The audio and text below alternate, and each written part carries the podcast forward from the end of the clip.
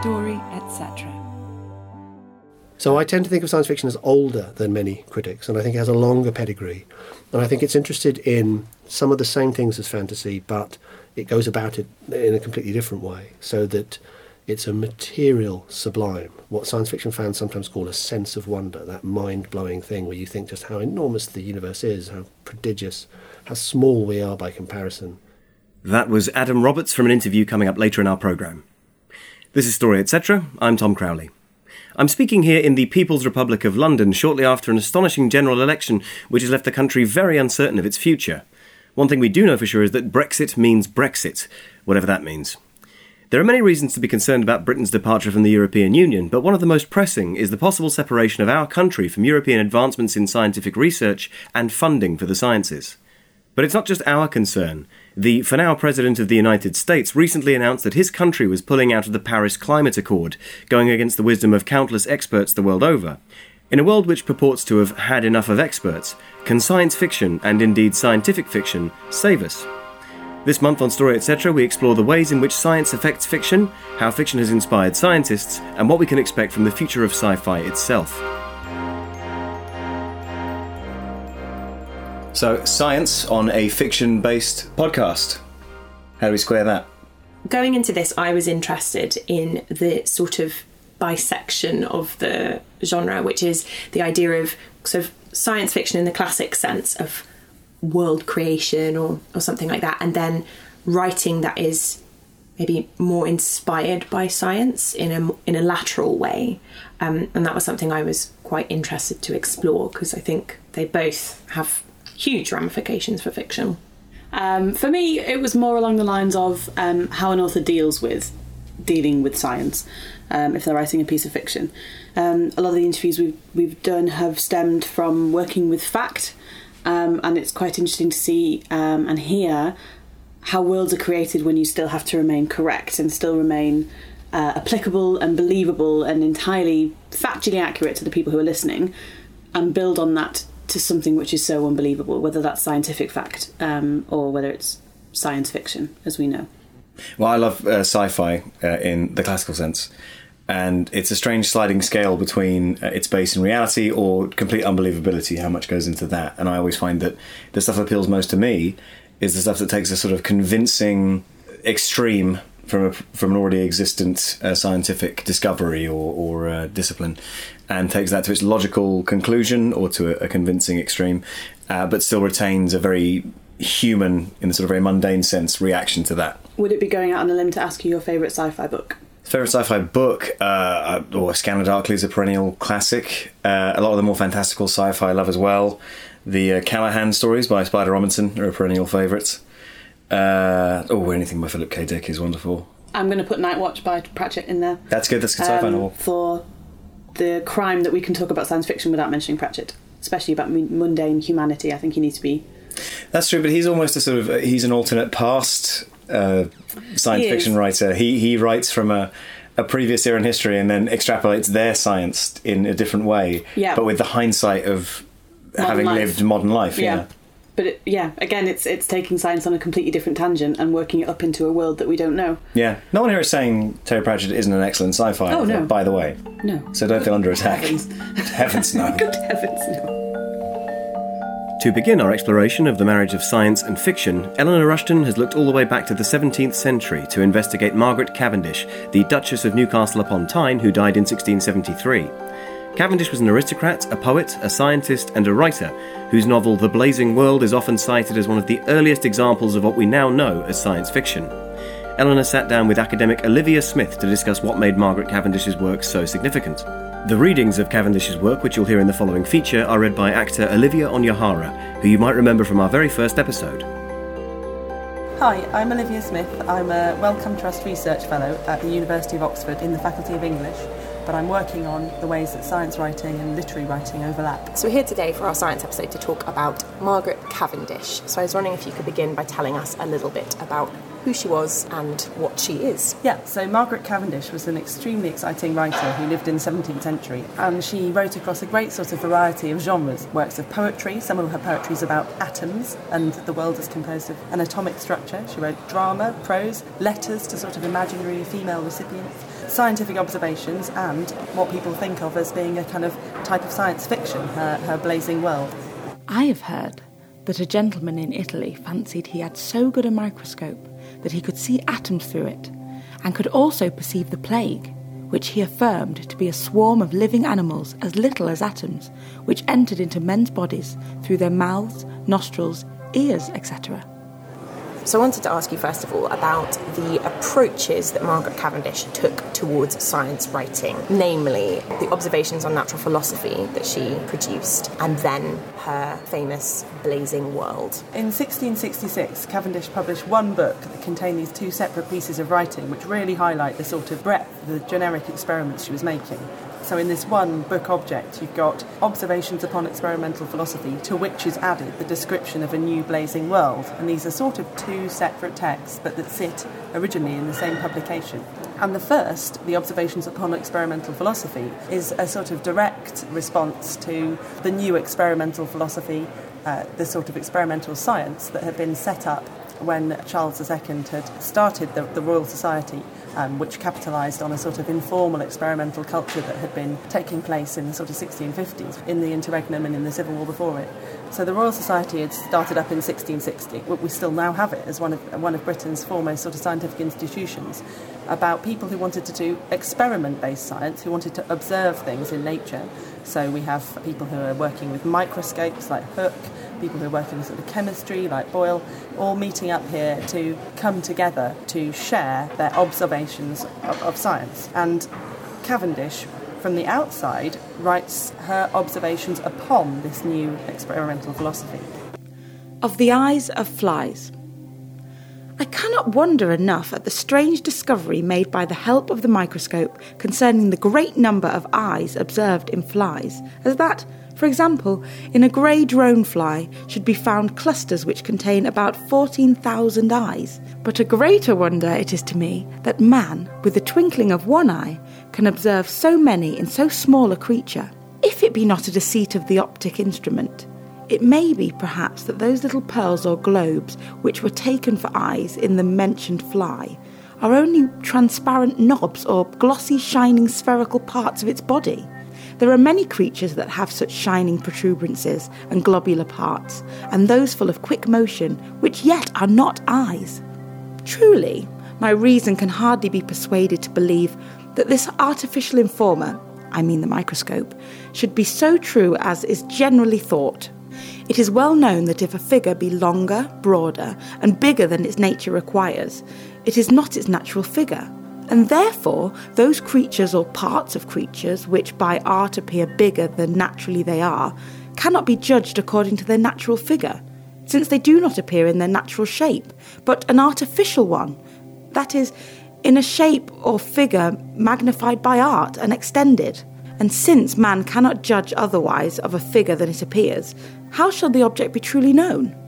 Wherefore, I can hardly believe the truth of this experiment concerning the numerous eyes of flies. They may have, as I said before, glossy and shining globular protuberances, but not so many eyes as, for example, bubbles of water, ice, as also blisters and watery pimples, and hundreds the like, are shining and transparent hemispheres, reflecting light, but yet not eyes.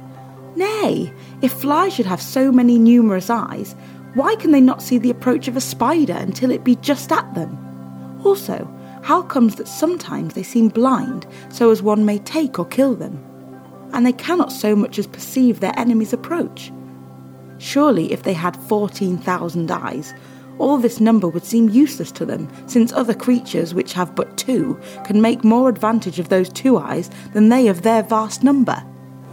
She tackles all of the same topics as, as those that are occurring within the Academy, like sort of microscopes, experiments on colour.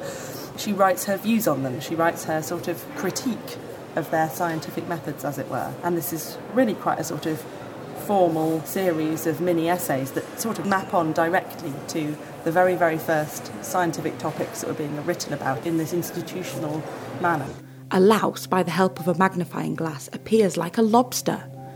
The more the figure by art is magnified, the more it appears misshapen from the natural, in so much as each joint will appear as a diseased, swelled, and tumid body, ready and ripe for incision. This book, which is uh, Observations on Experimental Philosophy, containing all these quite straight uh, but very characterful and very forceful and very beautifully written critiques of the new science, that book finishes, and then added to that is her description of the new blazing world, which is a creative story, a completely different piece of writing. It has a completely different preface. So the observations on experimental philosophy have lots of letters in the front of them talking about how they really are partaking in science current news, really. Um, and there's a preface to Cambridge University on the observations. Uh, on her scientific observations, uh, saying that she's putting forward these, you know, a, a serious sort of response to be added to the debates about how science should be conducted. At the beginning of the Blazing World in, in the book, there's a letter to the reader, um, and she says that she has joined a work of fancy to her serious philosophical contemplations. And she thinks of this as being, she says, a fiction of the mind and a new world, but one that she's created, rather than the new worlds that people like Hooke were trying to discover through sort of microscopes, or that as, uh, astronomers were trying to discover through looking at the heavens, in which new worlds were being discovered that were, be- that were already there. Cavendish thinks of herself creating a new world. She's going to write a new world uh, out of her imagination. And so this is another way of, of, of creating a new thing to see. But whereas she's quite critical of sort of microscopes and other scientific procedures as not really creating anything new to see, she obviously here is putting across her own attempt at revealing or showing something new about the world. Uh, and she's going to do it through what we now call sort of creative literary writing. I am not covetous, but as ambitious as ever any of my sex was, is, or can be, which makes that though I cannot be Henry V or Charles II, yet I endeavour to be Margaret I. And although I have neither power time, nor occasion to conquer the world as Alexander and Caesar did, yet rather than not to be mistress of one. Since fortune and the fates would give me none, I have made a world of my own, for which nobody, I hope, will blame me, since it is in everyone's power to do the like. Could you talk a little bit about what Blazing World is like? Because it's a very particular piece of science fiction, I think. Blazing World is a, is a story like a sort of mini novel, um, very highly imaginative, containing lots of fantastical elements. So the two main female characters are both sort of versions of Cavendish herself. Um, and the story tells of how a maiden is kidnapped and taken to sea, only to be shipwrecked by a storm, and then to sort of find through the North Pole a new world where she becomes empress. And the empress sets up her own fantastical royal society, based very obviously on Charles II's Royal Society, uh, filled with different groups of scientists who are these sort of hybrid creatures. Um, they're, they're, they're half human and they're half something else. So, having gone from uh, the first tract in the book, which is about you know a very obvious reflection on this society of, of all men who have set up to do the new science, in in her second um, piece of writing, um, in the Blazing World, she creates this sort of fictional society presided over by the Empress of these hybrid, different types of creature who are all responsible for a different sort of area of science. In light of that, in light of her sort of imagined answer to the Royal Society, tell us a little bit about Margaret Cavendish's relationship with the real thing. The Royal Society was composed totally of men, as it was until the mid 20th century. At this point, it's the very sort of beginning of the Royal Society, and so things are perhaps a little bit more flexible. Um, it's not entirely set in stone what the rules are. And Cavendish wants to visit the society, and they have a vote on it, and they're very divided. But in the end, she does end up visiting one of their meetings on the 30th of May, 1667. So this is a year after she's first published Blazing World and her observations, in which many of them have read. She turns up there, and I can see in Pepys's diary, he talks about her coming, and he says that Several fine experiments were shown to her of colours, lodestones, microscopes, and of liquors, among others. Of one that did, while she was there, turn a piece of roasted mutton into pure blood, which was very rare. And so she went along and she saw all of the experiments that pertain to the, the kind of experiments that she herself was critiquing and then sort of satirising. But we also can see from that how some of the experiments themselves are almost kind of fantastical at this point. That there was a liquor that could turn a piece of roasted mutton into pure blood. You know, the, the very things that people are looking at are, to our ears today, perhaps of a hybrid nature anyway one of the things Cavendish does, um, and which even her presence in the society highlighted, was how these experiments were on the brink between sort of fact and storytelling anyway. Um, and perhaps that's a bit of a discomfort. But Pepys in his diary also says uh, something which which also highlights something about Cavendish, which is the way in which she was kind of silenced as someone who had so much to say and so much that's so interesting. He says, I do not like her at all, and nor did I hear her say anything that was worth hearing. Um, and you know, perhaps this is something that uh, he, he's setting a pattern there that a lot of people fell into afterwards. Yeah. So it was, I take it, unusual that she was there at all. Yeah, yeah, yeah. Um, I think perhaps, you know, there had been uh, other women who had had dealings with the society, who had offered objects to the um, repository or, you know, been part of certain observations and, and certainly been kind of patrons. But to come in having written uh, what she'd written and, and to think of herself as and have positioned herself as somebody who had a view on this that mattered was uh, extraordinary um, and extraordinarily interesting in a way that people at the time perhaps didn't, uh, but they realised, but perhaps didn't know how to cope with. This kind of dual publication, these two different kinds of science writing. So, as you said, the kind of more formal reaction mm. to the mm. Royal Society's experiments, and then this imaginative take on it that is much more in line with what we now think of, I think, as being science mm, fiction. Mm. In terms of the publication history of that, and the sort of the fact that one is something I'd heard of that you can find on the shelves in bookshops that is published by kind of mainstream publishers, the Blazing World. Yeah. The fact that that has remained sort of part part of canon to a degree anyway, and that her other writing, the fact that it was originally published with it, but now has been sort of separated, the work has been bisected. What do you think we're to make of that? Yeah, well, that's very, very interesting, and uh, the sort of afterlives of these texts uh, is something you can really um, that's really tangible if you if you go and look for them. Um, and of course, you can go to one of you know the, the leading libraries and find an original copy. But if you want to get a modern copy, as you say, Blazing World is in all sort of good bookshops. It's been very popular. Well, at least you know in the last sort of century or so, um, and uh, increasingly popular.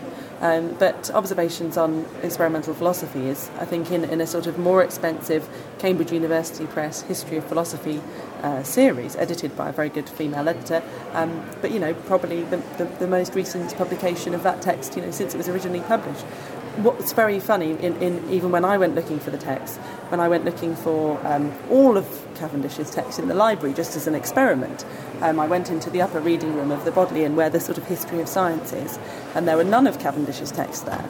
Blazing World is then in the English faculty, um, and Observations on Experimental Philosophy is in the Philosophy Library as separate volumes. Again, when I went to the bookshop to, as an experiment, try and buy observations uh, on experimental philosophy, they first of all said, Oh, that'll be in the philosophy department, and transferred me there.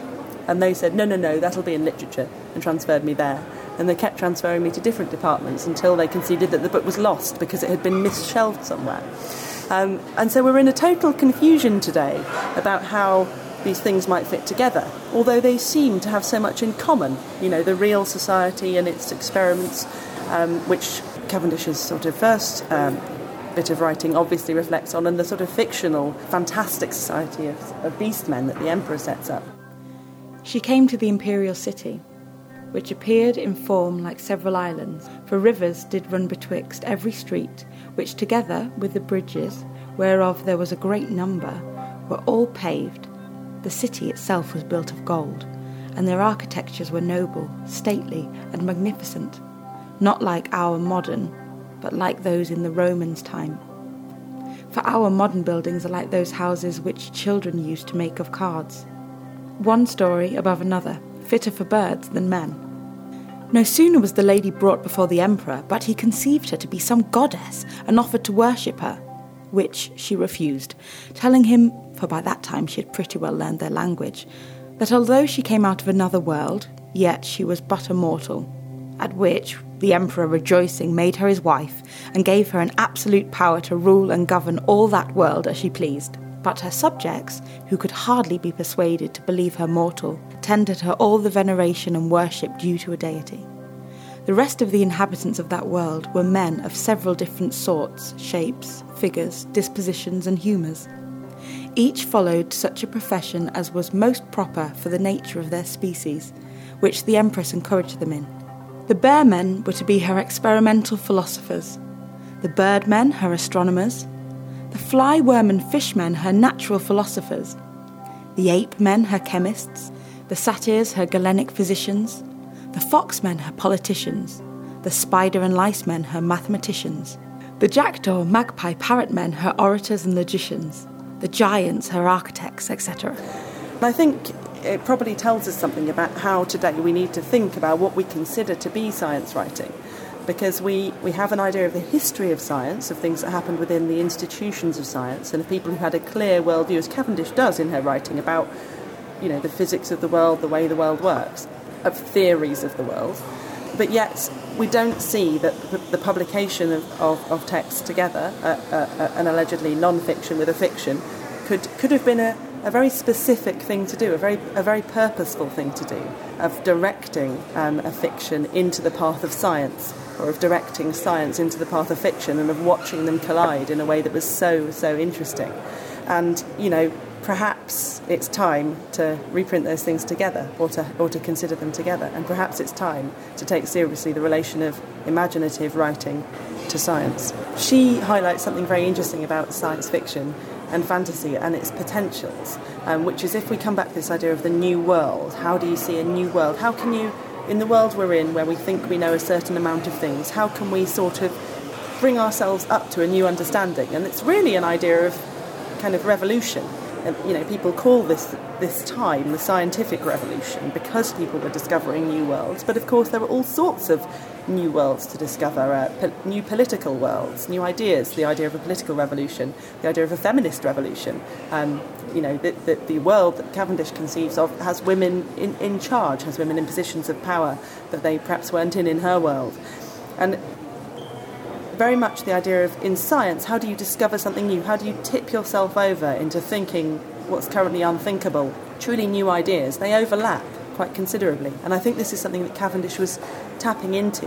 Um, and, and, and, something that obviously uh, we, we talk about now, uh, science, science fiction and fantasy writers, of having understood something before it was officially discovered, like, say, William Gibson is, is a kind of major one, or um, the worlds that people have described, or the, the, sort of technologies, or Asimov, or any of these writers who um, uh, discovered something uh, with their imagination that later appeared to be discovered by science.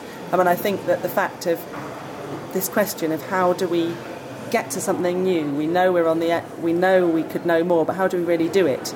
Um, a question of, of both creative writing and of science, and Cavendish can see that as can all uh, really brilliant, you know, science fiction writers since. There's a revolutionary spirit in there.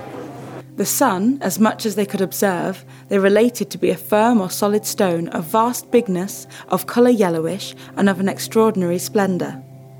But the moon, they said, was of a whitish colour, and although she looked dim in the presence of the sun, yet she had her own light, and was a shining body of herself as might be perceived by her vigorous appearance in moonshiny nights.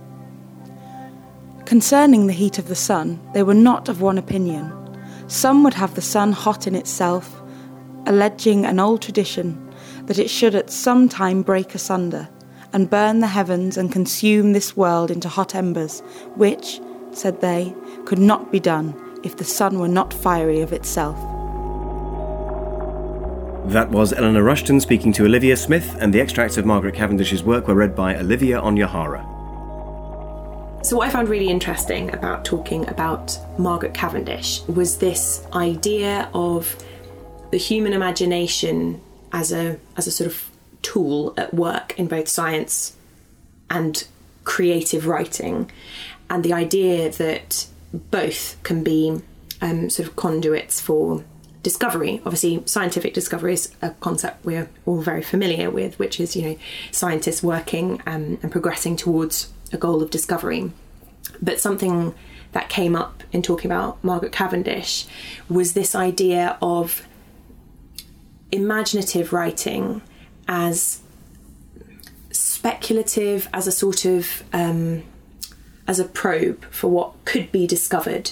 And even though obviously we wouldn't be going and basing any sort of um, you know school of science on a novel someone has written, it's this idea that it's the same kind of brain. It's a human brain that it's a work in both of them, which I found really really interesting, especially because Margaret Cavendish wrote both science a science book in the sort of more typical sense of writing about experiments and what she thought of them, and then also coupled this in the same volume with The Blazing World, which was this hmm, what if we found out all this other stuff? Yeah, it's it's. I've been playing through all the old uh, Twilight Zones recently, and um, all the ones that aren't about like a haunted tuba or whatever, but they're all uh, all the ones that are very science driven. They all seem amazingly prescient, especially looking back from what are we now, fifty years in the future. And you, uh, there's just some tremendous stuff. Like I mean, the very first episode, or maybe the pilot. I'm not sure if it was the first broadcast, but uh, the first episode uh, that was made was is is about the training you'd have to undergo in order to land on the moon. And uh, this is something which I think was still considered total pie in the sky, but I believe it was projected that it would happen in the next 10 years, which of course was almost exact to the first transmission of Twilight Zone. And so much sort of, I guess you'd call it almost pulpy sci fi, no matter how um, fantastical in its, its intentions, can often predict something uh, in, insanely possible that you had, would have had no idea when you wrote it that that would have led to that. And I think the um, the sort of the intersection between science and the social implications as well, which are obviously um, so often where, the way we see science in the media and things like that. Uh, we've made this discovery. What does this mean for X, Y, or Z? Those are things that can be really readily explored by fiction as well. So the what will we do if this happened, and that even when those particular discoveries don't occur, something which brings up the same moral issues may well do. And it's just really interesting to see how authors deal with those and speculate about those. Um, yeah. I'm trying to remember what it was, but I think it's more or less. I think it's the Foundation trilogy by Isaac Asimov, which more or less predicts the internet. Uh, I think there's a few stories that have at various times in history uh, created a version of the internet, a sort of uh, information and communications network. But uh, I think Asimov was the closest in his projection, as I recall. Yeah. Please write in and correct me. and lots of things to do with thing um, sort of um, gene therapy and cloning and um, yeah interesting One question which confronted us this month was can fiction be inspired by science but not be science fiction? Comedy writer Ollie Alsop may just have the answer. We present an original story, etc., recording of his short piece Saturday Night in the Solar System, featuring some explicit language. My name is Galileo Galilei, and I've compiled a list of all the twatish things I've observed the planets getting up to through my telescope at the weekend. Mercury. Constantly hopped up on speed. Everyone tries to tell him the mod revival was ages ago, but he'll be there in the clubs, suited and booted. Nutcase. Venus tries to come on all aloof and ladylike, but the sad truth is, Venus will shag anything that moves.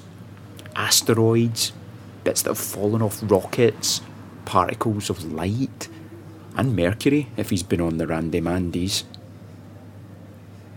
Mars. What a cunt. You only have to look at him the wrong way and he'll glass you. If you see him across the bar, my advice is finish your pint, say you've got to get the night bus, and leg it. Don't look back, leg it. Use your legs, leg it. Jupiter. Who ate all the pies? Jupiter. He wasn't always such a fat bastard, but he's been hitting the kebab shops for a long, long time. If you want to know where the term gas giant comes from, then try standing behind him in the queue for the gents after he's had a mixed doner with extra curry sauce and the truth will be brought home to you. Saturn. If he even bothers going out in the first place, he gets back and puts on his King Crimson records and smokes yet another joint. No one can really remember what he was called before he became a hippie, but Mercury reckons it was Keith. Uranus. I've heard he's done time. He doesn't look the type, just sits in the corner with his bicycle helmet and a packet of ready salted crisps. But I suppose you have to be wary of the quiet ones. Some geezer took the piss out of his name once too often and he snapped. Apparently. Neptune, or 19 pints Neptune as they call him. I have literally never seen him sober. Look out when you see him. There's a 50 50 chance he's about to be violently ill at any given moment. Some of his sick is no longer in our galaxy. Pluto. Still bitter about being kicked out of the planets. And still campaigning to get himself reinstated. And he still can't understand why none of them stuck up for him. He's convinced it's some kind of conspiracy. But the truth is actually very simple. He has never, ever, ever bought around. Saturday Night in the Solar System was written by Ollie Alsop, performed by Jamie Laird, and directed by me, Tom Crowley. If you'd like to read more of Ollie's stories, you can find many more at thisisdefinitely.whathappened.wordpress.com. One of the other things that we wanted to talk about, um, particularly in these chats, was the the mundane humanity of particularly science fiction, but I think it also stems in scientific fiction as well. Um, what I really like about sci-fi is how inclusive it can be. Um, I've been reading Pratchett since I was ten, I think, and what I love about it is that it, it gives you an aspect, um, a sort of nugget of a world that you recognise, whether that's money or trains or carpets, and then expands on it to such an extent that your your your mind gets blown. But um, everybody has that same attachment to it because it's that one simple nugget. Everybody has a connection to that, and it's it doesn't discriminate on knowledge or education or race, gender, age, what you know, whatever. Um, anybody can take that nugget of of living in a carpet or um, the police, you know, whatever, whatever it is, and then and then be fully open to whatever world that writer chooses to open up for you. Everyone can relate to living in a carpet. Everyone can relate to living in a carpet. so. No, you mean You mean you can't? No, I never have yet. I, I hope it's still ahead of me. But I, I, um, I agree with you completely. I, I think also what one thing I love is is when you introduce a sort of super high tech uh, or hypothetically technological, you know, extrapolated society, and you impose very human fallibility in it. And the examples that immediately come to mind are the Weyland Yutani Corporation being confronted with the xenomorph in the Alien films and deciding we can probably monetize this, and then that leads to all of the problems. And if they weren't like that, it would be fine. They just leave the planet, leave them to it. But likewise, um, the what always occurs is the the kind of griminess of the first three Star Wars films. And uh, similarly, Blade Runner is is extremely grimy, and there's there's the image of a Chinese takeaway box in a flying police car. That's just incredibly appealing because you go, well, we have flying cars in this future, and we have missions to moon colonies, but we also have Chinese takeaway in those little white boxes you see in films, and there's something lovely about that. And I think it's something that people had uh, against the Star Wars prequels was that everything was quite shiny and polished. yeah, polished and very uh, snazzy. Whereas it's far more interesting if you see a seeing a spaceship that's just come out of the, the factory and looks amazing and is pure pure and clean is far much much less interesting than a spaceship with a past that's written in like various burns and bits fallen off. and I think that's that kind of I think reads a lot more true. I think also leading on from that, as well as those sort of those recognizable elements of what how of how of how humans or people live. You know, we make things dirty, we mess things up, all those things. I also something I I personally find really key in um, a piece of science writing is that element of the human reactions to the innovations should be truthful as well. So I love it when when sort of something new is introduced in a piece of science fiction and people respond they they're sort of shocked by it or they're confused by it or they don't know what's going on or if um or yeah or if someone finds themselves in a new world the fact that there's a there you know there are people kind of poking things with their feet or kind of or sort of prodding things in the way that humans would. I pers- I find that really important. That human element. That's a lot of Black Mirror as well. Yes. My phone can do what? Yes. Yeah. Exactly. That. I'm going to use that to convince my ex-girlfriend to get back with me.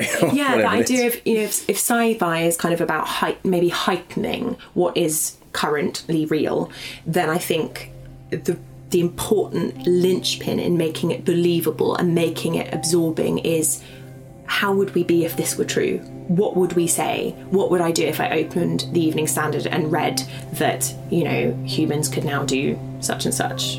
I, li- I like it when science fiction includes that. As sci fi becomes more popular as a genre and more widespread over a multitude of different media, tracing its history can help us trace the development of modern society and the prevalent popular attitudes within it. To get an expert overview on sci fi to date, as well as some projections for its future, I went to Royal Holloway, University of London, to speak to Adam Roberts, a prolific sci fi author and historian. We discussed popular sci fi, the modern day's preference for dystopia over utopia, and what triggered the development of the very first works of science fiction. Okay, so I am Adam Roberts, and I'm a writer of science fiction, and I'm a critic of science fiction, and I'm an academic at Royal Holloway, University of London, in which fine building we are currently sitting to discuss this important matter. So there, there are several narratives about science fiction and where it comes from, and uh, my take on it is not exactly the same as most critics. Most critics think science fiction began some people say in 1927, when Hugo Gernsback coined the term science fiction and founded the first science fiction magazine. Some people say it's older than that, it goes back to the 19th century in H.G. Wells and Jules Verne. More people say it goes back to Mary Shelley's famous novel Frankenstein, which is 1818, which people say Brian Aldiss famously says that's the first science fiction novel. I have a different history. My history goes back further still to about 1600 and I think the first science fiction novel is a little known, short, but wonderful tale called Somnium, which is the Latin for dream. Uh, and it was written by Johannes Kepler, who's famous as a scientist and an astronomer. And he, most of his work is, is straightforwardly scientific. But towards the end of his life, he wrote this short fantasy about a, a man who goes to the moon and meets weird moon aliens and sees this completely bizarre landscape. And it's a wonderful thing. Now, the reason why that is important, I would say, is if you think science fiction begins basically in the 19th century or thereabouts, if you think science fiction begins with the Industrial Revolution, then you, you think of science fiction as a particular sort of literature, a particular sort of art. It's to do with industrialization and modernity and so on. If, on the other hand, you go all the way back to 1600 with me, as I invite you to do, then you, you end up thinking about science fiction differently. It becomes a product of the, the Protestant Reformation. It becomes caught up in that world when Protestantism is, is born and separates off from Catholicism. And that is important because there are long traditions of fantasy writing, fantasy adventures that involve magic and monsters and myth, transcendence.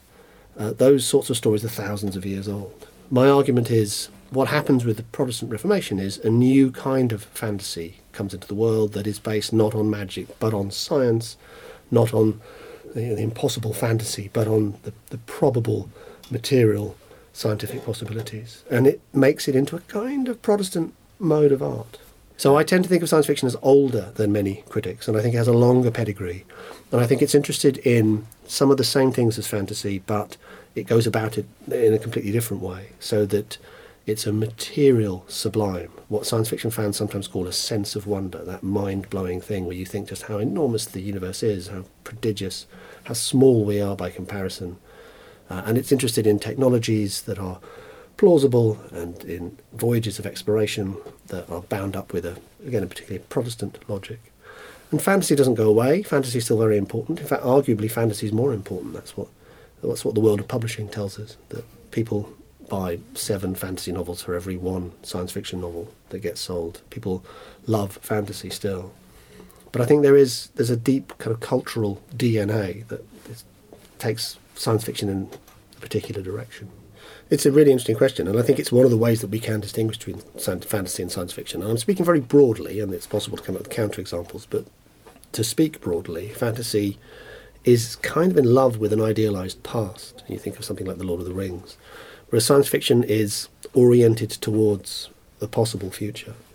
So science fiction sees technological change and also sometimes social change in terms of the way it opens up imaginative possibilities. Whereas for fantasy writing, certainly for high classic fantasy writing in that C.S. Lewis Tolkien mode, change is to be deplored. Really, it's a sh- it's a shame that we're losing the Edenic perfection of Middle Earth as it used to be. You don't want to have Saruman coming along and inventing new machines. That somehow pollutes that vision. And I think Pratchett's a, is a really interesting example because he his Discworld novels have the the notional form of fantasy, but they're worked out with this beautiful scientific rigor. Magic works like a science, and his his world is constantly growing and changing and evolving, and he he never wants to freeze it in time in that nostalgic way. I think it's I I think it's a it's a dynamic process, and I think there are lots of examples, and there are some of them are small examples, some of them are larger examples where science fiction drives change, and I think that's become increasingly true since the '60s, and the reason for that is because television and cinema have just such a vast, ubiquitous cultural penetration. Everybody watches Doctor Who, everybody goes to see the new Star Wars movie, and when I meet people, they'll say, Oh, I'm not much of a fan of science fiction. I'll say, Well, did you go and see the latest Star Wars movie? Did you see Avatar? Oh, yes. Do you like the Marvel Comic Universe films? Oh, yes. Everyone sees it as a visual art form, screen and television. A show like Star Trek had specific practical consequences for the world, and it had much larger social consequences for the world. So, a practical example would be the sliding doors on the USS Enterprise. I don't know if you know this story. So the sliding, you, you know what the USS Enterprise looks like, of course. And they're on the bridge, and you walk off the bridge, and the doors go and open out, and you walk straight through. And this was at a time when there were no practical sliding doors in real life. So the way that the Paramount did that was they had two stagehands behind the scenes with a little slit that they had to look through, and ropes in each hand. And when they saw an actor walk towards the door, they had to pull the door aside so the actor could walk through. And sometimes they didn't. And the, the great thing is, the actor had to walk to the door with the illusion of perfect confidence that the door was going to open. He couldn't walk up and kind of hesitate, thinking, is it opening or not? He had to walk, and sometimes they'd walk straight into the door because the stagehands hadn't pulled it back far enough. But the point is, people saw that. And they said, why don't we have doors like that in our world? And it gave an impetus to the research that produced, in quite short order, sliding doors, which we now have in our shopping centres and hotels and so on. And that was, you can trace a direct correlation there between people seeing it on their television screens every night thinking, well, why don't we have that? And I've seen arguments made similarly for the, the tricorders that the Star Trek characters have and iPads nowadays and communication devices and mobile phones. It, it makes it seem natural that this is the kind of technology we should have. And then the inventors come and supply those gaps. But more importantly, I think, in a larger sense, Star Trek is the show that had the first interracial kiss on primetime television. It's a show that had a you know, ethnically diverse cast all working together. It it presented a vision of the future that said the future will be a place of diversity and integration, uh, and equality. And it is, strictly speaking, a communist utopia, the Federation, because they don't have any money and everyone works together and it's to each according to their abilities and from each according to their needs. It's the other way around, isn't it? But whichever way that quotation We was. understood that. Yeah, exactly. and I don't want to overstate it. It was, on the one hand, it was only a kind of crummy TV show. It was there to pass the time and entertain people. But it, it, it sets our parameters of expectation for what the future can be. And one of the things that's interesting to me, speaking as a historian, if you like, of science fiction, I mean, that, that makes me sound very pompous and grand. And I'm only, only a little bit pompous, and I'm not grand at all. But if I were to speak as a historian of science fiction, it interests me that what was in the 60s and to a certain extent in the 70s a kind of utopian dream that things were going to get better in the future seems to have turned around. And now we're fascinated by dystopia and now it's you know the hunger games. So when i was a kid i was reading um, tolkien's lord of the rings which is a beautiful kind of pre-raphaelite idealized world with evil in it, but it's a place of where you think I'd love to go and live there. I wanted to go and live there when I was 12 or whatever it was. Now kids are reading Game of Thrones. um, the Song of Ice and Fire, the George R. R. Martin novels, and that's not an attractive place to be at all. Why would anyone want to go to Westeros? It's horrible. It's cold and violent and nasty. It's a kind of dystopian version of the fantasy ideal. And it interests me that there's been this shift in taste that we, we seem to have an insatiable appetite for these dark dystopian dreams of what the future may be, and then maybe the world got darker. There is a counterintuitive argument that Fredric Jameson and other critics make, which says the reverse, actually. You might not expect them to. They say that the reason why we, we are so drawn to grim and gritty dystopian visions is because our lives are so good. Everyone's so much better off now than they were a generation ago. Everyone's so we have so many more toys and disposable income, and uh, our longevity is greater and our health is better. There's a yearning to break out of that comfortable bubble and to imagine, because we're only imagining it. We don't actually have to live in Westeros. That would be intolerable. We don't actually have to fight in the Hunger Games. But having that frame gives more resonance and more authenticity to what is otherwise quite a, a soapy romance about a girl and two hot boys.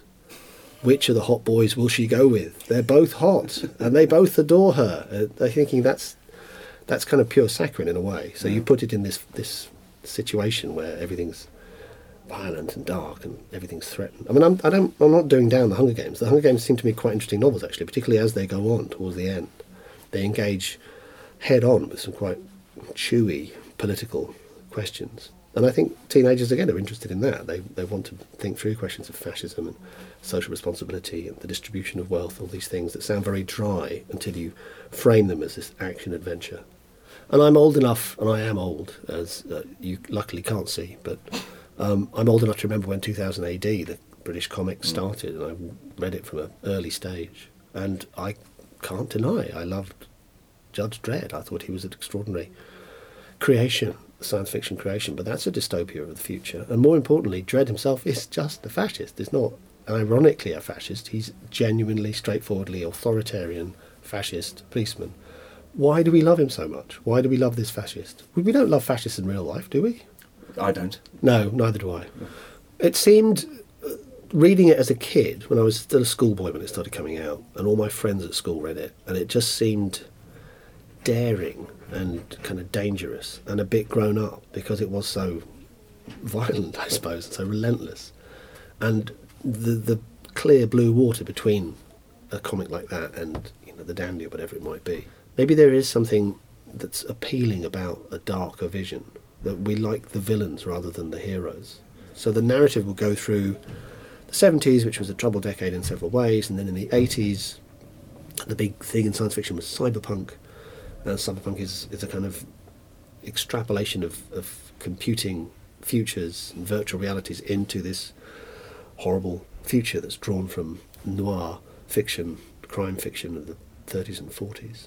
And visually, the key text is, is Blade Runner, which is a tremendous film, but there's lots and lots of novels that work through that same sort of vision. And again, you wouldn't want to live in the world of Blade Runner, um, but it's a beautiful visual text. It's very kind of rich and dark and strange. I think it is fair to say, I don't want to overstate it, but um, Ridley Scott's two great contributions to science fiction, and he's you know he's going over that same ground now with Prometheus and dreadful, dreadful films that they are. But the first Alien movie, even more than the Alien, even more than the expert handling of all the shock moments and the blood and all those wonderful Giger designs of the aliens, was just the, the design decision that was made early on, where they said the Nostromo, the spaceship, is not going to be all gleaming corridors and bright lights. It's going to be like an actual you know, cargo ship. It's going to be gritty and horrible and a bit dirty and a bit grimy. And he captures that so well. So it's his achievement really is textural. He creates a particular visual texture that's just gorgeous, and it's made out of the you know the, the entropy and decay and the, the stuff of the real world. And Blade Runner is, in a sense, the extrapolation of that to the whole globe, to the whole city, and everything is run down and everything is. And there is, you're right, there's something elegiac and, and quite, I don't want to sound pretentious, something quite profound about that, I think. The dynamic of science fiction itself has um, shifted so completely in the last generation. The stuff I read when I was growing up as a kid in the 70s was what they now call golden age science fiction. And we're talking about writers like Isaac Asimov and Arthur C. Clarke and Robert Heinlein and all those old figures, and they were all old white dudes, and they dominated. And there were plenty of women writing science fiction in, in the 30s and 40s as well, but the big names are all white men. And that just isn't true anymore. Science fiction's appeal to audiences is much broader than just geeky, sad teenage boys, as I was, and as I still am underneath this svelte middle-aged appearance.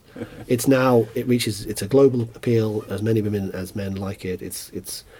Uh, if I wanted to complicate that narrative a little bit, it sounds a bit utopian in its own right. We could say science fiction is being fought over. There is a, a, a group of fans who want to go back to that older style, where they have their ideological certainties, and it is a bit more uh, settled. But then many fans are drawn to science fiction precisely because it's a, a playground for possibilities of hybridities and diversities, and anything becomes open.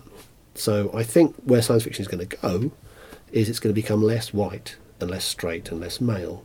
It's already becoming those things. Some of the most interesting writers working today come not from North America or Europe, but from other places in the world, and the, some of the best writers are women and uh, there's a lot more queer science fiction. There's a lot more diversity in that sense. And I don't say that in a, in a mere uh, kind of gesture towards uh, tolerance and uh, that, that rainbow bridge of the Starship Enterprise in the original series. I think it's just a, an objective fact of the genre now. And it makes for very exciting reading. It makes for much more varied and diverse reading.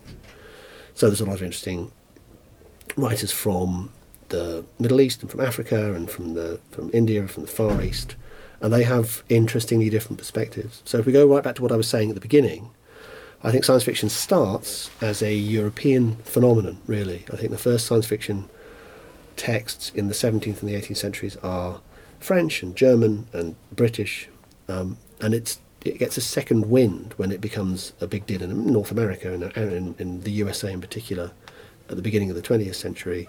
And I think the third wave of science fiction is going to be a properly globalized science fiction, where that European and North American history is uh, supplemented by properly global vision. And the, that's the great thing about science fiction. It's, it's open-ended possibilities for any kind of imaginative play that interests you. A bright and broad future for science fiction, then. But in the present day, what can fiction and entertainment do to promote a better attitude towards scientific scrutiny and progress? Gemma Arrowsmith is a writer, actor, and comedian. You might well have seen her What Were You Wearing sketch, as featured on Tracey Ullman's show, which went viral internationally, earning 30 million views on BBC Comedy's Facebook page alone. Gemma's sketch comedy promotes logical thinking on social issues and healthy skepticism in the face of bad science. And it's also very, very funny. Jenny Redmond and Eleanor Rushton spoke to Gemma recently, and we now present their interview alongside some of Gemma's sketches, which she performed at our recent live fundraiser at the Wenlock and Essex in London. Hello, my name is Gemma Arrowsmith, and I do comedy, often around the subjects of science and I guess skepticism as well. I've wanted to be a comedian since I was about 10. Um, before that, I wanted to be a ventriloquist, um, which. I like that you went ventriloquist first, Yeah, and then comedian. ventriloquist rather than first. comedian, then ventriloquist. and uh, Focused child. Yeah, I didn't. Apparently, my parents told me I didn't. Uh, I, I spoke without moving my lips for about six months, so, to the point where they were worried. Can you still do it? yeah, a little bit. Yeah, Oh, that's That- pretty good. That's pretty good. I mean, it won't Right? Doesn't well on a translate to. It's not. It's it's not an audio. Yeah, I've, I've known I wanted to be a comedian since I was ten. I, I it was the year I went to London for the first time. My parents took me to see Starlight Express. BG. Brilliant, really good. Um, and I, it was also the first year I watched Fawlty Towers. Uh, the episode uh, The Builders, which I think in the old VHS, if any of your listeners remember, it was the brown one. Yes, it, was. It was so the brown one. With Basil the rat on it as Basil well. around it as well. And it was, the, it was the, the first episode I saw was that, and it's still my favourite. I think The Builders because of that. Um, and from then on, I, was, I thought I want to go to London because I lived in Birmingham. I grew up in Birmingham. Um, I want to go to London and I want to write and perform comedy. so I aimed myself at that like a, a bullet. Okay, so the first sketch takes place in an alternative universe in which Cheryl Cole has a science degree. Um, and I think the adverts would go a bit more like this Weak, limp, lifeless hair. The new product from L'Oreal can sort that out, girls. Here's the science. Hair, by definition, is a collection of dead filamentous biomaterial grown from the skin or dermis. It can never actually be alive in itself, but society prefers that it stays washed and shiny, so that's what this product's for, washing it. As for as for weak, hair is actually about as strong as aluminium. One strand can hold 100 grams, which means the average head of hair could support the weight of two elephants. Pretty impressive. Sorry, cut, cut, cut. Um, Cheryl. Is this exactly the script that we gave you? Ah, no. Uh, I, I did some research and I noticed quite a lot of inaccuracies. So I just, I just tweaked it a bit. Was that wrong? No, not wrong exactly. Well, I mean, you want to be honest with your customers, though, don't you? Yeah, definitely, yeah. Um, look, we're going to start with a different product. We're going to start with this face cream. Here's the script. Okay. No, you see, it says here that this face cream can literally turn back time. But while it might be theoretically possible for time to go in either direction, practice shows that there's an arrow of time going from the past into the future, which means the human body will slowly atrophy away. And this face cream's not going to make a blind bit of difference. And and I looked it up, and it turns out there's no such word as microdermabrasion. Right, just. Just do the ad, okay? I okay. Hello, girls. Try new face cream from L'Oreal. It's basically like your bog standard E20 cream, only it's a lot pricier. Uh, you're paying for the packaging, and it's not it's uh, it's not allowed to work too well. Otherwise, it'd be classed as a medicine and only available on prescription. Right? Let's let's um let's uh, let's put her on makeup, okay? She can't ruin makeup. Hello, girls. Do you want to make your lips look more like your labia in order to attract a mate? Well, L'Oreal, I've got the product for you. Right, let's let's get someone else. Let's get someone younger while we're at it as well. She's what, 30 now? That's like 70 in television woman years. Okay. So I've done three, uh, three sort of sciencey type comedy shows. The first one was called Defender of Earth. The second one was called Everything That's Wrong with the Universe, and then this one is called Earthling. So there's a theme. A theme emerges. Um, and also, it's also thanks to my mother who brought me up on a diet of science fiction as well. She's a huge science fiction fiend. Uh, so Star Trek and Quantum Leap and um, loads of uh, you know Philip K. Dick books and things like that as well. So, um, so Earthling is about um, Carl Sagan and the 1977 NASA Voyager missions. Voyagers 1 and 2 uh, blasted off in 1977 to explore the outer solar system, but then they carried on and Voyager 1 is now in interstellar space, has been since 2012. It's the first man made object to leave the solar system. Um, and I decided, I've been, I've been absolutely obsessed with this um, mission in particular since I was little.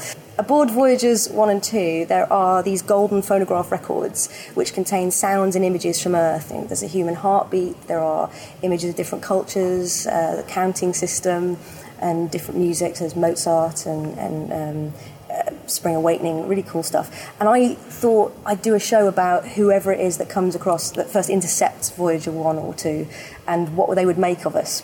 I mean, it's been said that if those records are ever found, humanity will be long gone because they're not even, it, it would take them thousands of years to reach our nearest star, and it's not even headed in that direction.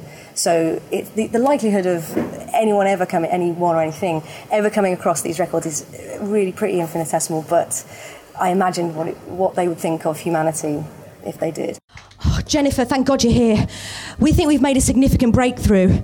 We've discovered an enzyme in the developmental pathways of the patients with embryonal tumours within multi-layered rosettes. You know what this means? This enzyme is a potential treatment target. We could significantly reduce the instances of infantile brain tumours.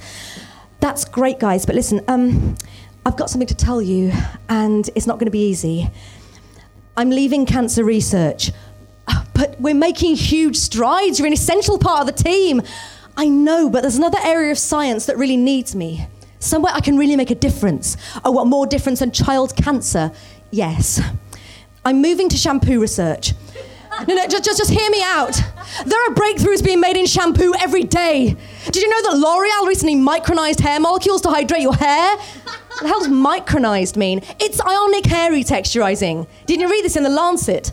Positive ions, positive ions have lost an electron and are considered unhealthy. No, no, let me finish. Negative ions have gained an electron and assist in a body's mood, energy level, and overall health. When these benevolent ions, right, what the fuck is a benevolent ion? No, no, no, encounter water, they penetrate through the cuticle and into the core of each hair. Right, none of what you just said makes any sense. Look, it's a complex area of science, okay? I wouldn't expect you to understand. My PhD is in structural and molecular biology. Yeah, exactly. Hair science isn't your specialism. Right. We're we're saving people's lives. You're making people's hair a bit shinier. Who the hell cares? What could possibly prompt you to leave cancer research? Well, I'll be earning roughly four times what I'm earning here, and I won't have to beg for funding every year. Right, do they need any more people? What is it, do you think, about, well, science that got you interested in it from an artistic point of view and the kind of the idea of telling funny stories about Yeah. it and around it? I think I, I uh, worked for Children's BBC for a while, both as a, a writer and a, a performer, and I think it's education by stealth. It's hi- hiding education in a, a sugary exterior of fun. So that you can take that pill easier, um, and so we've always encouraged, you know, if you can get a lesson in this sketch or this sitcom, then great for Children's BBC. And uh, I think that's that's what got me interested in, you know, trying to get a sciencey issue or subject across to an audience, but in a way that makes them laugh. It- it- As soon as I always, the, the, I teach at drama schools, and the example I always use with my students is, um, if someone just shouts at you, uh, you just switch off. Whereas if you can make them laugh, or if you can uh, make them cry, even they'll be. That's an engagement. You're engaging um, as opposed to just sort of zoning out. Um, and I think that comedy is comedy can be so many things. Uh, it can be silly, but it also can be incredibly powerful. I think if used well, um, and so it's yeah. I, I comedy is always the medium I've used. I, I can't take myself seriously, so um, even I'm struggling now. But um, uh, I was, in fact, I was looking back through all of the pieces, the monologues and uh, songs I did at drama school, and I was going, God, it's all comedy. How they were? I was so naughty. I didn't do anything serious, and even now I find it difficult to do serious um, things. So comedy is always my medium, and when I have a subject I want to broach, comedy will be the first thing that I think of. So I still can't think in any other medium almost. Um, I would struggle to write. I think I would struggle to write a drama, a, just a full-on drama. I write bits of serious moments, maybe peppered throughout, but I, I don't think in any other In way serious. really. Yeah, I don't think in serious. Is a very good way of putting it. Hey guys, uh, thank you for tuning into my channel, my food science channel. I love you guys so much. Thank you for all the love you gave my last video. Um, I've got some really exciting news. I'm now a fully qualified nutritionist. Uh, I was going to be a dietitian, but it turns out you need to write essays and shit. So uh, I looked up what qualifications you need to be a nutritionist. Turns out you don't need any. So I'm a nutritionist. You're a nutritionist as well. We're all nutritionists. So um, I was looking up uh, this article by my favourite nutritionist, the Food Babe. Um, this is true, and she said there is just no acceptable level of any chemical to ingest ever. Yeah, finally, someone had the guts to say it. About time. Um, now, most detox programs don't go anywhere near far enough, so this is my detox extreme: how to avoid chemicals completely. Chemicals are really bad for you, but they're everywhere. In food, shampoo, even in the water we drink. They say they put it in there to like clean it or keep our teeth healthy or keep us subdued. Right, guys? Don't live in ignorance. See, I started my detox by just eating raw fruit, but it turns out that even an apple contains like potassium, sodium, zinc, aren't those metals? As well as like pantothenic acid, stearic acid, linoleic acid, malic acid. Uh, last time I checked, acid was really bad for you. People throw it in people's faces on the news. It's a bad thing. So fruit was out. Then I looked into breatharianism, which is where you just live on air. But it turns out that like even the air we breathe contains like argon and nitrogen and carbon dioxide as well as oxygen. Who's putting this stuff in the air we breathe? Probably the government. So I went to my GP to ask about living without chemicals, and she sort of laughed and said, "Have you considered living in a vacuum?" But my vacuum's full of dust and shit. I mean, it is a it is a Dyson, but I think it's still got chemicals in there. And anyway, I couldn't fit. I mean, I am slim. I wear children's sizes. She said, um, no, a vacuum like space. So I called the European Space Agency to ask about living on board the International Space Station, but they said you needed like a minimum postgraduate degree in astrophysics. I told them about my diploma in physical vibrations, but they said that wasn't the same thing. Discrimination. Um, I asked if there were any chemicals on board the ISS, and they said something about taking me on board as plant life, but I wasn't really listening by that stage because I'd realised that their solar arrays are totally made of chemicals. So basically, space is full of chemicals and not for me. So now I'm looking at living in a different dimension. The scientists at CERN told me that other dimensions are purely theoretical and actually travelling there would require whole new areas of physics and engineering to be written, but I'm pretty sure I can get there through yoga. no, no, like if I really believe in it. I will have to leave my corporeal body behind because it turns out that even the human body contains like sulfur and magnesium and sodium. Like, what the hell? Anyway, thanks so much for tuning into my videos. Make sure you watch my videos on chemtrails. Uh, the government's poisoning us. Um, Bush did 9 11. Thanks very much. Bye. What comes first, a fact or a joke? Oh, that's an excellent question. A fact, definitely. I think. I don't know if this is hard cut as. Yeah, no, I think it is. I think it's always a, a, a fact. Um, Fotson always say that their, theirs is the only comedy show that, that comes with footnotes. Um, and so they they reference their show. They have genuine references that you can go and see. My my shows uh, are less scientifically vigorous, but that said, um, I do fact check it. Like I, I for this show, I uh, read well loads of Carl Sagan, which is not a chore. My goodness, his his writing is so beautiful. Um, so the Cosmic Connect. I'd read a lot of his stuff before, but I read the Cosmic Connection, which was about the Pioneer mission a few years before Voyager, and then Murmurs of Earth, which is the, the main book that he wrote about this project, which is quite difficult to track down. But I really encourage listeners to, if you possibly can, to track it down because it's it's a, a wonderful book. And he, I think the reason he was such a great science communicator is. Um, He's not dry to listen to. It's it's just sort of beautiful language. And he wrote um, Contact, the the well, it was a book and then it was turned into a film. And uh, there's a the bit at the end where Jodie Foster goes through the wormhole. Sorry, spo- spoilers for, your, for your listeners.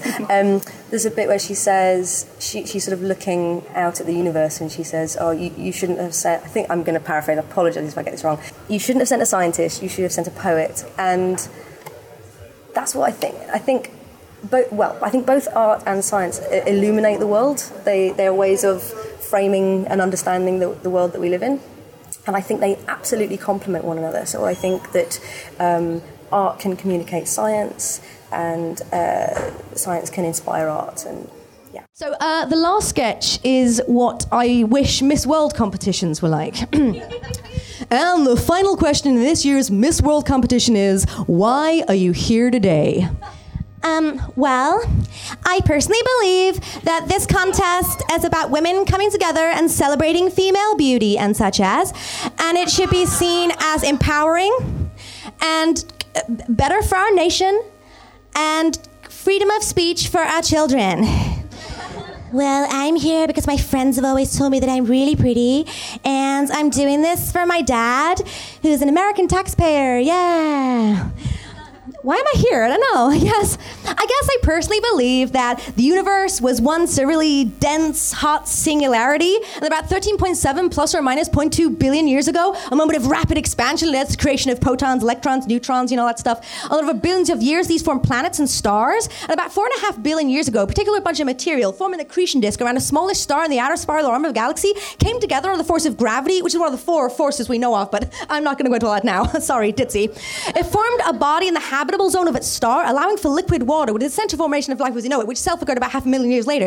At first, it were just simple combinations of cells like proteobacteria, but by a process of biological and organic evolution, whereby those creatures with the physical traits that make them more able to survive and pass on those traits to their offspring, we started to see more complex, multicellular life like arthropods, reptiles, and eventually mammals. One of the mammals in the taxonomic family Hominidae developed written and spoken language as well as tool use, allowing us to create civilization as we now know it with division of labor, agriculture, technology, and so forth, which means we're fast becoming type 1 civilization on the Kardashev scale. But I guess our desire as animals to live and reproduce and see our offspring live to reproductive phase themselves means that despite the advancements in medical science over the past hundred years, which have more than doubled life expectancy and rendered the process of natural selection arguably obsolete, we still unconsciously seek a mate with the outward aesthetic appeal associated, rightly or wrongly, with good health, which is why beauty pageants like this still exist, and that's why I'm here.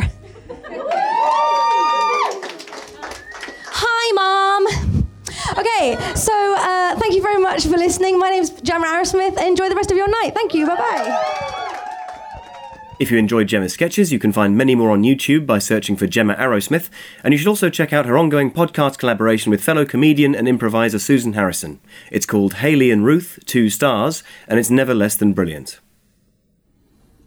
So something that which is really key in terms of talking about the potential of science fiction, I think, is this idea of well of speculative fiction um, and and just tweaking something about a world and seeing what the ramifications of that would be. But I think that's something that is such a huge imaginative possibility across um, fiction in general, which is how would it be if the world had formed differently, as well as what will happen when we make this or that innovation? It's what would happen if we had just evolved differently or something shifted in our genetic code that made this group or this group or this group different, have different powers.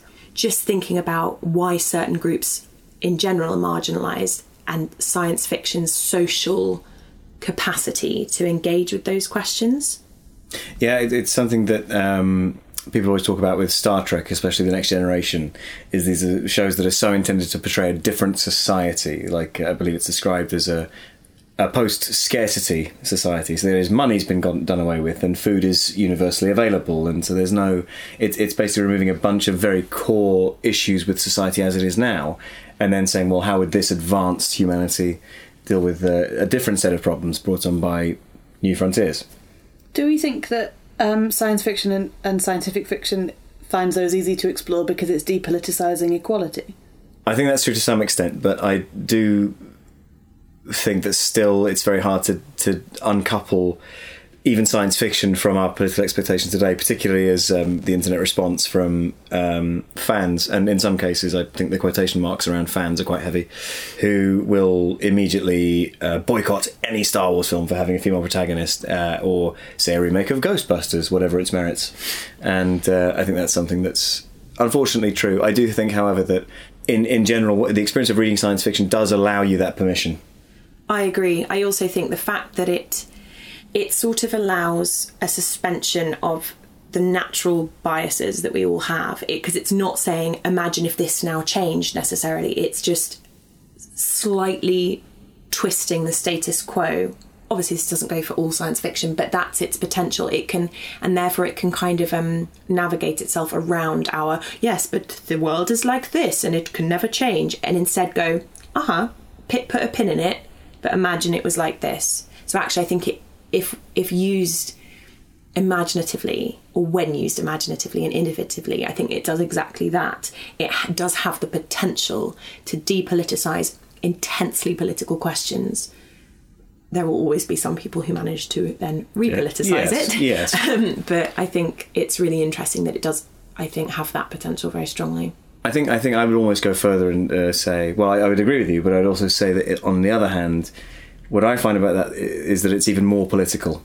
Because what it's saying is, if you paint a picture of a future where there's no distinction between the rights of men and women, and uh, there's concerns and problems are taken with equal severity, likewise any question of race or trans issues or anything like that, what you're saying is this is a, a better future, and you're, you're pointing the finger at a future which, whatever problems it has, can be better in some ways. I think it's it's something which I think sci- fi is great at is is doing away with. Uh, perhaps doing away with a petty problem we have now, which is is tedious and played out. Yeah. Certainly, that's how I feel reading a lot of my favourite stories. I think maybe it's that it has a capacity to be non-partisan, maybe then rather than non-political mm. or apolitical. It's, I think you're right. Actually, yeah, of course it's political if you say, "Hey, what about this?" Because that is inherently political, I suppose. But the idea that it's not saying pick a side now because mm. these are the issues currently in play. It's saying, let's just examine for a second what it would be like if these issues were in play differently.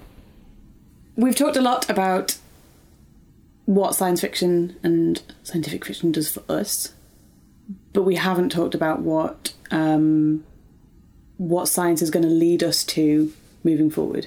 So obviously we've had some some pretty heavy blows recently with regard to scientific development and scientific research, and we are set to have some more.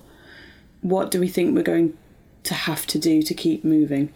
I think that the positive thing is that uh, it, speaking globally, and it, it, feels more and more in a nice way, especially post Cold War, that scientific development is something that I think has been um, democratized and shared an awful lot. So it seems very rare that uh, unless you, unless it's a question of funding, that will, if, if you're too poor, you're not able to carry the the actualization of a scientific breakthrough through to a poorer country, for example. The, the, information is there, the knowledge is there, and I think that's something about the scientific community which is is incredibly wonderful. Is is that sense that it's it's for the good of, of the world for the good of science to, to push these learnings forward. So a good example that you brought up earlier, uh, Jenny, was the Paris agreements and uh, the president of America, if he can be called that, deciding to um, withdraw from it. And I think that's a very good example because it was essentially a futile gesture. Because for one thing, a lot of companies have already decided and have been announcing publicly that they don't care whether or not the US is part of it; they're going to participate. And some of that will be because they are already international companies that want to abide by uh, that uh, carbon reduction commitment in order so that they can trade in other countries. But also, these companies know that the way forward is polluting less. Ultimately, the ways we find forward benefit everyone. And even if you want to make a political point about uh, trying to keep the coal miners on your side, for the most part, the people who actually put these scientific practices into effect and run companies and factories, they'll take something that is more efficient and that is more forward thinking because they need to stay current. I think, in terms of looking to the future as well, and thinking about this in terms of both actual scientific research and the possibilities and uh, potentiality of science writing, are that we have, um, and I suppose we always have had, this problem that I think very frequently humans will look to what is easiest and most comfortable for them and obviously, we are in a current situation, and this doesn't look to change anytime soon, that really tough decisions need to be made about the way we consume, the way we live our lives, the way that we vote, the way that um, countries commit to and navigate this the the future of science and the future of dealing with um, big problems that science needs to deal with. And I think that that sort of instinct humans have to go, yes, yes, I think that's important, but then carrying on living their lives the way they always have, is where science proper and science writing are going to marry. I think because the job, well, a job of science writers is to do that forward thinking, to do that imaginative work, to do that, yes, what if, and I'm going to paint a picture for you, for us, for readers. And I think we're entering a period of huge uncertainty. We are in a period of huge uncertainty when it comes to our world, our environment, and things like that. But I also think that from a, a fiction point of view, we are entering a period of opportunity for writers and creators to help us shape our own approach to that and to help us shape how we are going to deal with it. So, science fiction continues to push us forward, and for the most part, we welcome it, though some would rather hold both science and fiction back. But as sci fi becomes a more accessible and popular medium, it seems that hand in hand, scientific rigour and imagination become more widespread. During a deeply unstrong, unstable, and ungreat time in Western politics, we can at least rely on science and science fiction to provide us with cautionary tales and dreams of a brighter future. Thanks so much to all of our interviewees and contributors for this month. If you've been enjoying Story Etc. so far, then please do subscribe if you haven't already, and we implore you, in the name of science, recommend us to a friend and please give us a nice review on iTunes. You'd be helping us out enormously. If you'd like to recommend us or offer feedback on Twitter, you can find us at Story Etc. Pod. Even more importantly, if you have a story you'd like to have read, a lead or an interesting interview subject, or if you're an actor who'd like to lend your voice to one of our productions, don't hesitate to email us at storyetcpod at gmail.com. We want to hear your stories too. If you'd like any more information on any of the features you've just heard, you can find full episode notes on our website at storyetcpod.com. Goodbye from all of us, and we hope you'll stay tuned for our next episode Interaction. Story Etc., Episode 4, Science, was produced and presented by Tom Crowley, Jenny Redmond, and Eleanor Rushton. The supervising editor was Odin Ornhill Marson, who also composed the music. Our guests this month were Olivia Smith, Adam Roberts, and Gemma Arrowsmith. Story Etc. is a production of Audio Scribble and Crowley & Co. Thanks for listening.